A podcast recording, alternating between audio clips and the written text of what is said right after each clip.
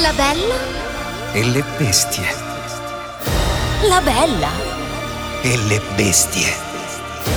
105 Friends presenta La bella E le bestie. E poi bisogna stare attenti a dire qualcuno Oggi ti vedo con bellissimo." gli occhi così, perché sai, io ieri ho fatto gli auguri a Diletta Leotta perché ho letto sui giornali, ho detto oh auguri per cosa? E ho letto che no, ma non è vero. Ah, perché la davano per... Oh. Eh, io l'ho letto dappertutto, vabbè. Ma quindi adesso è rovinato lo scoop? Magari i giornali volevano andare avanti un altro mese e mezzo, dire incinta, incinta, invece poi no. Eh, che ne so, io da Oh, Lanciamola, ma comunque, ansa. ma comunque vada, io sbaglio, no? Tony Capito? Severo smentisce... No, io non ho smentito niente, io ho detto auguri e lei mi ha detto ma te che? I Eh, giornalisti sono stati licenziati Eh. ora. vabbè, vabbè, Allora, vabbè. Tamara da Genova scrive come sarebbe a dire che oggi, oggi Mia è bellissima. Mia è sempre bella. Il famoso discorso, no, Eh. dice una ragazza, come sei carina oggi? Allora le altre volte era un cesso. No, è sempre bella, ma oggi è particolarmente luminosa. Ma passiamo al quadro, Allora. il quadro porno. Passiamo al- Ah, si vede, si vede. Dove mi devo spostare? Destra, sinistra, alla tua aiutatemi. destra, Alla tua credo alla tua destra. destra. La mia destra? Credo, Così. eh, Eh, ma sì, si sì. vede nettamente. Eh. Ah, si sì, vede. che si vede. Sì, eh, Ma ma- guarda che quelle robe... Grande imbarazzo. Ma io vedo delle macchie che trovo nei, Ma nei- perché que- nei cos'è bagni sto pubblici. suono? Non è che. Una gamba con reggicalze, Vabbè, Gabriele, vedi lo scrivono già. No, vabbè, bravi, bravi. Bravi.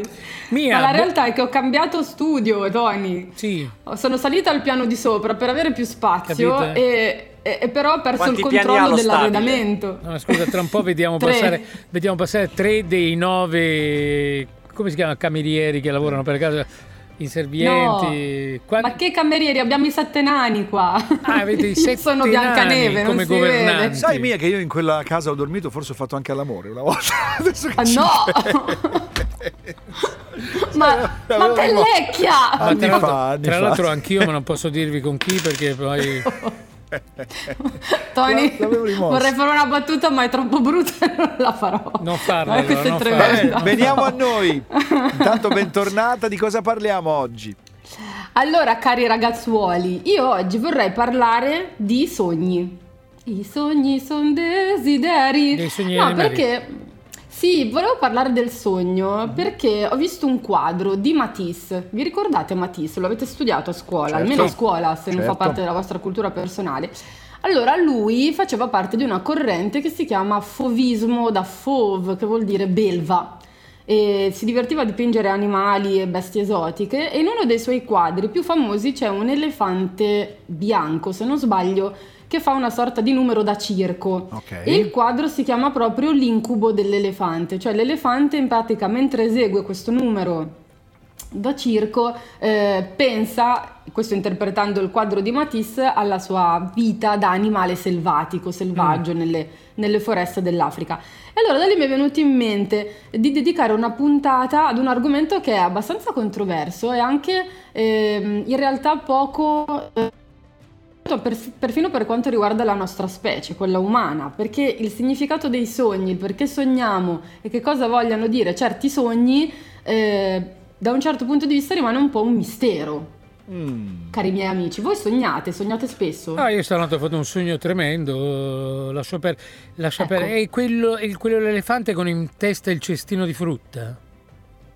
L'hai trovato? È una parodia. Poi ci dovrebbero essere delle cose ondulate. No, ma è No, abbastanza... l'elefante con un cappello, è abbastanza famoso, eh, sì. No, credo che sia questo, un po' astrattino, eh. È tutto è giallo il fondo? Sì, Sì, è quello. Ah, è quello là, ok. Allora, io credo che noi sogniamo sempre, sai, ci ricordiamo al- a volte i sogni al risveglio, ma credo che l'attività onirica ci sia sempre, tutte le notti, no? Tutte le volte che dormiamo, credo.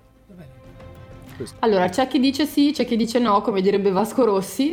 Comunque è una cosa, no? è un'attività cerebrale che noi non possiamo controllare, che ah, mh, viviamo, diciamo così, durante la fase REM, che è quella più profonda del sonno, quella ehm, che viene chiamata REM perché? Perché durante quella fase i nostri occhi si muovono velocissimi, Rapid ovviamente movement, certo. Esatto, e noi non ce ne rendiamo, eh, non ce ne rendiamo conto. E io ad esempio faccio un sogno spesso molto brutto, mi farà molto ridere però, che ha un, un significato, boh, eh, probabilmente sicuramente ce l'ha, in cui sono nuda. nuda Benissimo. e dico vabbè vado a fare questa cosa e anche se non mi sono ancora vestita ci vado lo stesso. Anch'io E faccio poi in quel realtà- sogno. Ti senti in imbarazzo a stare in giro nuda? Bravissimo. Anch'io lo E- faccio uguale. Eh, Vedi? E poi in realtà Eh. mi rendo conto che ho fatto questa cosa azzardata e dico ma sono scema, adesso Lo mi vedono tutti uguale. che sono nuda e, Lo e- e mi imbarazza da morire e mi sveglio per l'imbarazzo. ma Cosa mi sa- vorrà dire Ross? Eh, io una volta me l'ero fatto spiegare. che avete sai. freddo. No, credo che abbia a che fare col tabù, caldo. con le, le- le nostre zone, come posso dire, la nostra sessualità. Credo abbia a che fare con la nostra sessualità. Che strano. Mm, mm. Io mi sento così disinibita. Va bene, non Eh, andiamo oltre. tu credi, Sto tu credi. scherzando, esatto. Probabilmente c'è qualcosa in me di irrisolto da quel punto di vista, ma è uno del- dei sogni che faccio più spesso. E l'altro è quello di essere inseguita da un orso. Eh. Che, che Quella è la realtà, mm, è diversa. Quella è la tua vita. Però posso dire una roba. È la tua vita. fidanzato. Sono cose tue. sono Non so se tue. si possano indirizzare i sogni, però io piuttosto Eh. che sognare me nudo, io volentieri sognerei più mia nuda. Cioè, proprio devo sognare qualcuno Eccolo, nudo, eccolo, meglio attenzione. lei. Se lei dice inseguita da un orso, cosa ti viene in mente? Eh, lui, Eh. il suo fidanzato. Vabbè. Nudo pure lui. Vabbè, Vabbè, è un sogno che mi fa sempre molta paura quello. Sì. Comunque, comunque, eh, in realtà per tantissimo tempo eh, si è letteralmente negato che gli animali potessero sognare, Sognare. come gli uomini, cioè il sogno veniva considerato un'attività eh, cognitiva superiore che non apparteneva agli animali. E il primo invece a interessarsi a questo argomento è stato il nostro mitico Charles Darwin, che per chi non lo eh, sapesse, non lo conoscesse, è stato uno dei più grandi naturalisti e biologi dell'Ottocento, una di quelle figure che hanno un po' cambiato il corso degli studi delle scienze naturali e anche della zoologia proprio a livello mondiale, perché lui si interessava di evoluzione. il padre dell'evoluzionismo. Sì, Eh, della esatto. teoria dell'evoluzione della specie. che si, che- che si contrappone a quella creazionista, no? Certo, per, per la certo. quale tutto è stato creato da Dio. Invece, secondo quella evolutiva, noi discendiamo dalle scimmie che a loro volta discendono da altri tipi di mammiferi e via via andando indietro fino ad arrivare a- ai, ai pesci, praticamente, e poi ancora prima ai batteri a forme ancora meno evolute. Lui diceva: se ci siamo evoluti, eh, c'è un continuum no? anche tra i nostri cervelli e quindi tutte le attività nostre cerebrali in qualche maniera devono essere scaturite prima che noi in altre forme viventi che ci hanno preceduti. Preceduto, certo. E questa cosa è stata ovviamente una rivoluzione perché presuppone che anche gli animali possano immaginare, possano avere una memoria e, e per l'appunto sognare. E pensate che in realtà questa teoria ancora oggi non è completamente condivisa dal mondo scientifico, ma io vi racconterò durante questa puntata di un sacco di ricerche che invece stanno proprio dimostrando il contrario e che, come abbiamo visto anche nelle puntate precedenti, attribuiscono agli animali la capacità di provare emozioni, di avere addirittura delle capacità creative e, e avere la possibilità di percepire a loro modo in maniera indipendente il mondo no? e quindi poi elaborare le informazioni in modo non solo tipico per la loro specie ma persino individuale. Ok, Quindi allora. è qualcosa... di- di- di- chiudi, chiudi. Partito dire una musica bellissima? No, e il, il senso è questo, come si fa lo vediamo nel blocco successivo. Bravissima! Allora abbiamo telefonato a Recalcati al volo, che sai che lui ci risponde sempre volentieri e ci ha spiegato, lo dico a beneficio di mia, non è vero, l'abbiamo cercato su Google, che cosa vorrebbe dire o co- cosa diciamo denoterebbe a livello inconscio sognarsi nudi, Mm. senso di inadeguatezza e insicurezza, cara mia. Mm. Mentre Invece essere rincorsi da un orso vuol dire vuol dire che ti senti sola. devi fuggire dalla solitudine. Ehi. La solitudine. Beh, entrambe le cose potrebbe tra noi. un grosso orso dietro me. Boh. Questo programma sta cambiando molto. All'inquietudine Questo di programma sta cambiando vivere. Via, eh, Cosa? Tu lanci la Fai- palla. Comollo, fai finta che è caduta la linea. Me Oh, ne finisco. a Fai finta che è caduta la linea. Eh, A proposito di canzoni, posso raccontare un aneddoto molto carino e molto tenero? Vai. puoi fare quasi quello che vuoi. Visto che quasi, visto che ho appena finito Sanremo, Sì. ma sapete che io ho un ricordo bellissimo di Mengoni che quando vivevo a Milano era il mio vicino di casa. Attenzione. Durante il lockdown, quello, quello pri- il primo bruttissimo che abbiamo vissuto Sì. ovviamente tutti, in cui si stava segregati in casa, Sì. lo sentivamo cantare lungo la tromba delle scale perché lui faceva le Eh prove, beh. si vede in casa. Ed era bellissimo perché in questo silenzio mostruoso no, di Milano, tutta eh, ovviamente rinchiusa il lockdown si sentiva la sua voce eh, cantare, provare, sono dei ricordi veramente molto belli nonostante Pazzesco. il momento tristissimo. Sì, Cioè, sì. Tutti potevi avere come Perché- vicini, avevi Mengoni. Ma era Me- veramente lui, non era un Sì. vicino che cantava le sue canzoni. Esatto. No, era lui, era, Era lui. lui. Ok. Perché forse, forse Ross si ricorda che era una palazzina piccolissima quella Sì. in cui stavamo Sì, sì, sì, mi ricordo. io e Ray, eravamo casina tipo tre- picciola. Quattro coppie e due single. Dove lui aveva anche lo studio. Vabbè, ci stiamo facendo facevamo- radio fatti nostri. Sì, infatti, no- non volevo distrarvi da questa cosa. No, capito, capito. Per quanto mi prendesse, devo dire la verità, io e Comolo e anche Valeria siamo stati presi. Vabbè, andiamo avanti, mia. No, però Sì. è una cosa che mi ha molto intenerita. Quando ha vinto mi ha fatto molto piacere. Comunque, va bene, torniamo ai nostri sogni e alla nostra attività cerebrale. Allora, qual è il problema di studiare l'attività onirica negli animali? Sì. Che quando noi ci svegliamo, come ho fatto io prima, possiamo raccontare i nostri sogni.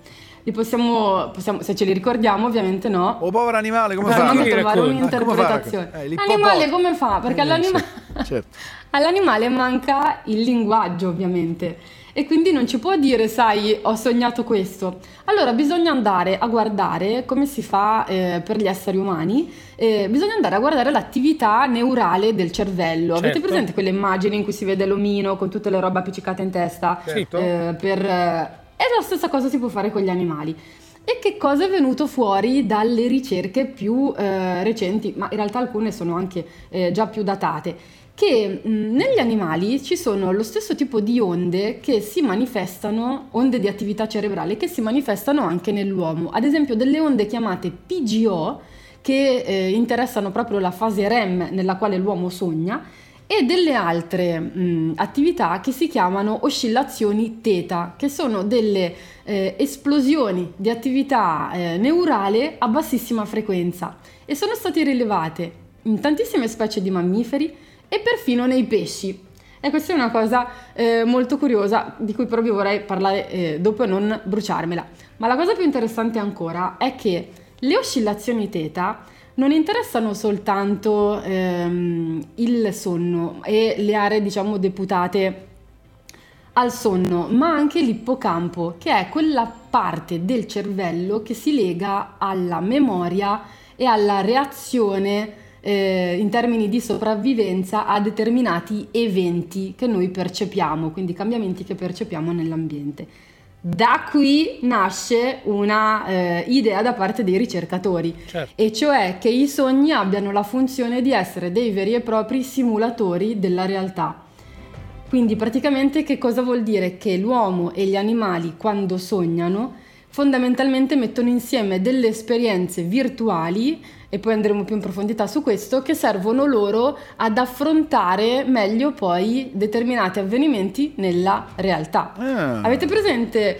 Sì, avete presente quando si dice dormirci sopra? Avete mai Sì. dormito su un problema?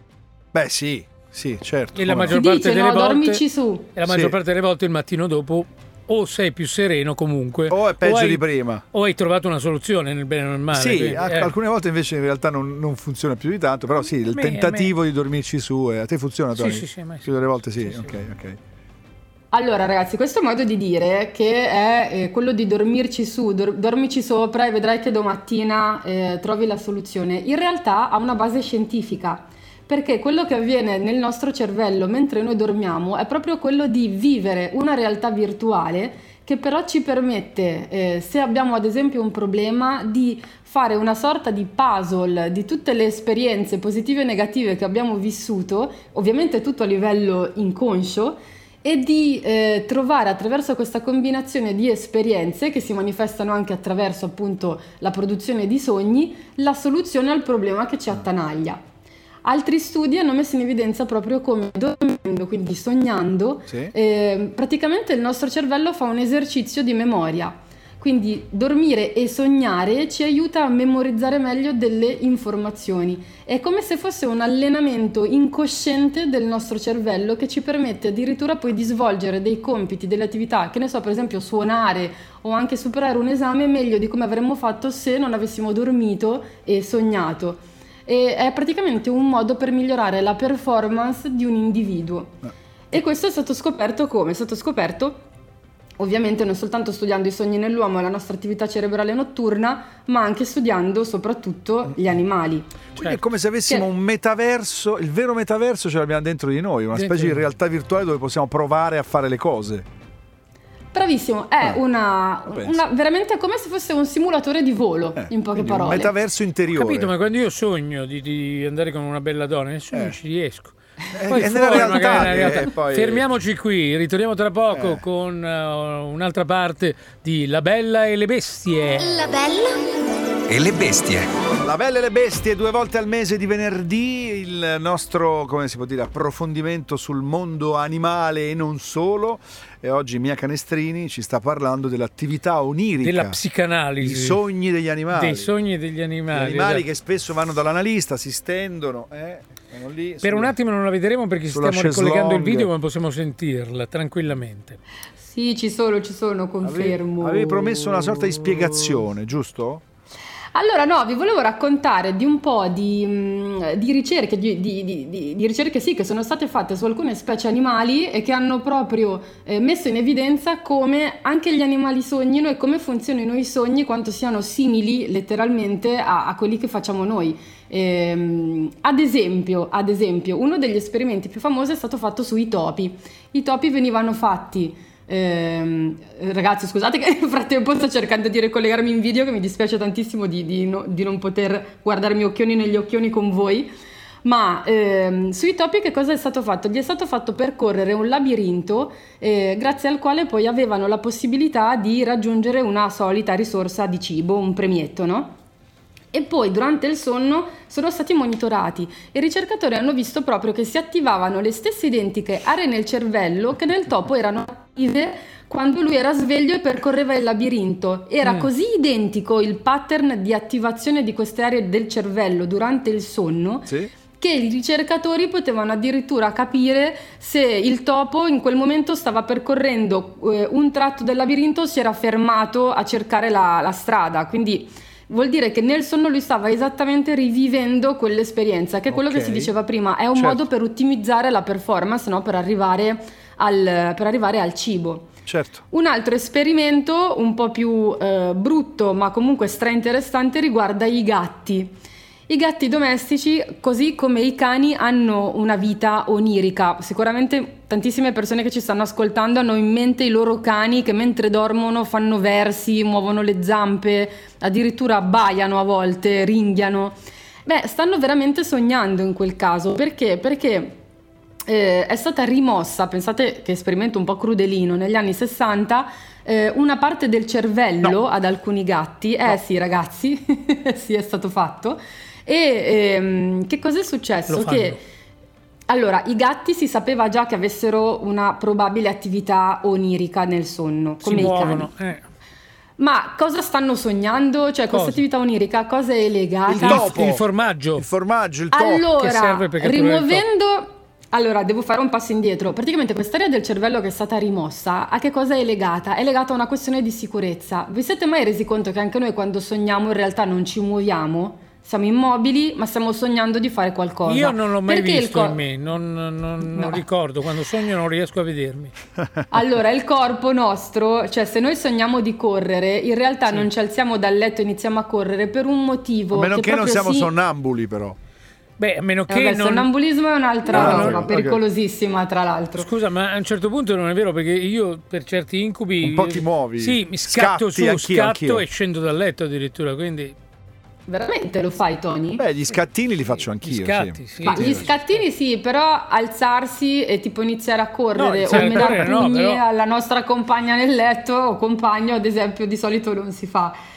Non succede questa cosa perché il nostro cervello ha evoluto proprio una forma di autotutela per cui noi andiamo in, una specie di paralisi. In modo... No, dai. Tant'è vero che a volte vi sarete resi conto che svegliandovi da un sogno per qualche istante non vi riuscite a muovere. A me capita spesso, Sì. siete come paralizzati appunto. Ecco, quella cosa lì è un meccanismo che il cervello ha evoluto non solo in noi ma anche in altri mammiferi per proteggerci dal farci male, Ok. dal compiere dei gesti Cioè, che potrebbero diciamo, essere dal seguire, volare, dal seguire mai- esatto, eh. nella realtà quello, che Quello sta che sta accadendo succedendo. nel- nella scena del sogno. nel diciamo. virtuale, Certo, nel virtuale. certo. Ebbene, rimuovendo quest'area che si chiama pons dal cervello dei gatti, i gatti sognando hanno iniziato a fare quello che stavano sognando di fare. Quindi eccoci il collegamento con il gatto, hanno iniziato Ah.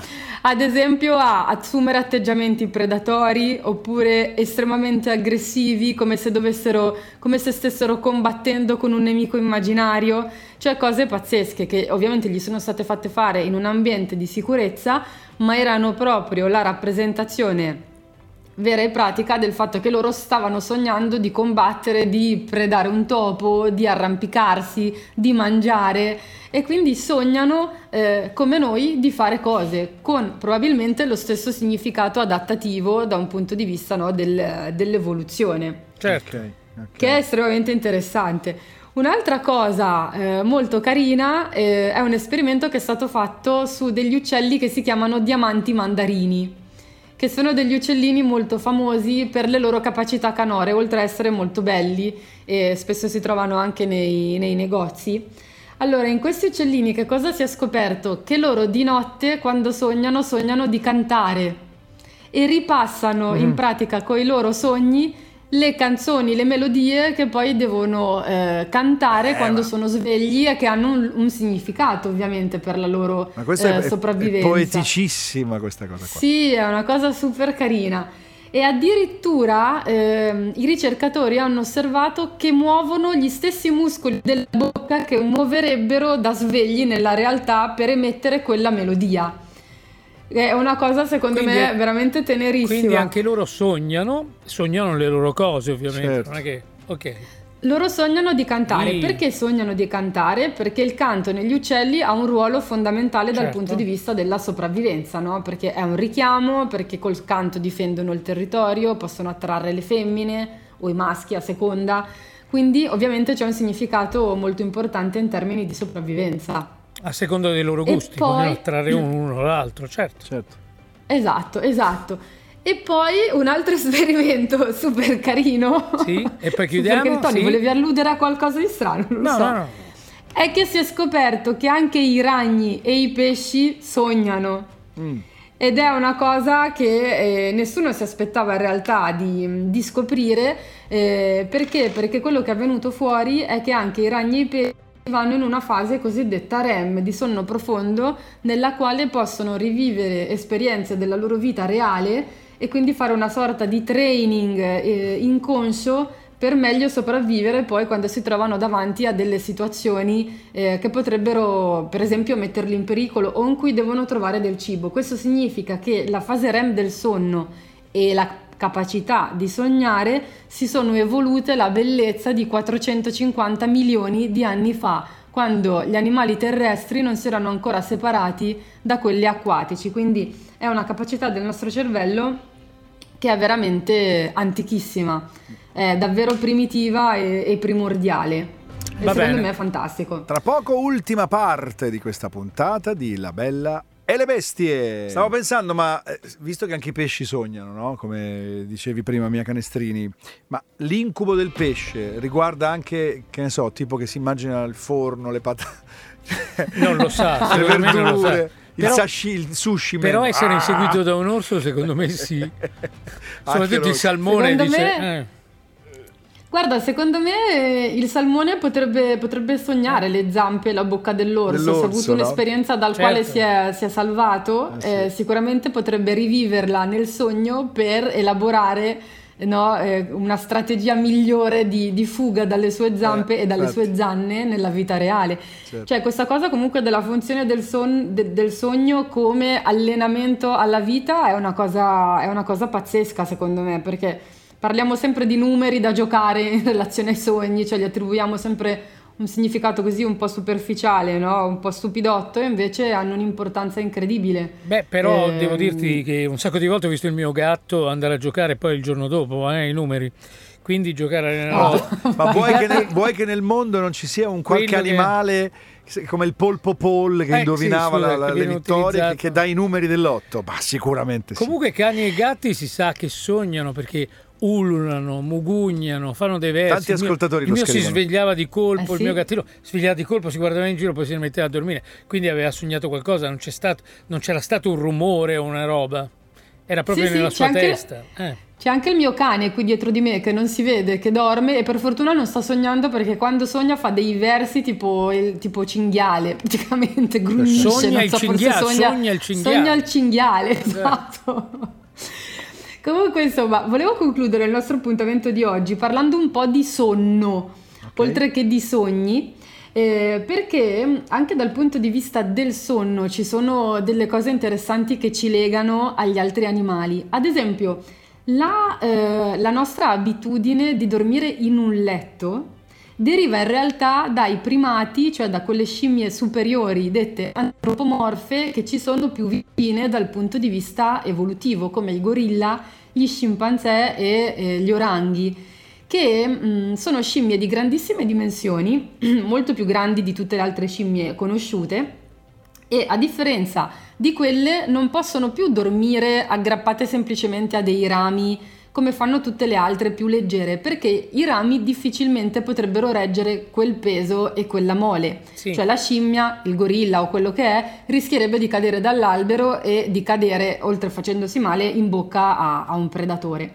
Perciò sono queste scimmie superiori che hanno eh, acquisito l'abitudine di costruirsi un giaciglio sopra gli alberi, eh, che è un vero e proprio letto, una sorta di eh, amaca, chiamiamola così, sostenuta dai rami, nella quale quindi hanno iniziato a sviluppare dei sonni più lunghi e più profondi, tanto è vero che dormono lo stesso numero di ore che dormiamo noi.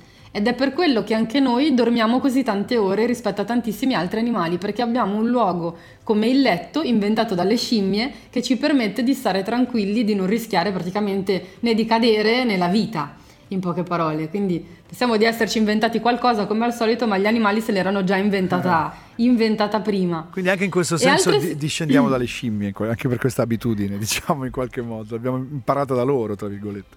Direi che ormai è inequivocabile la cosa.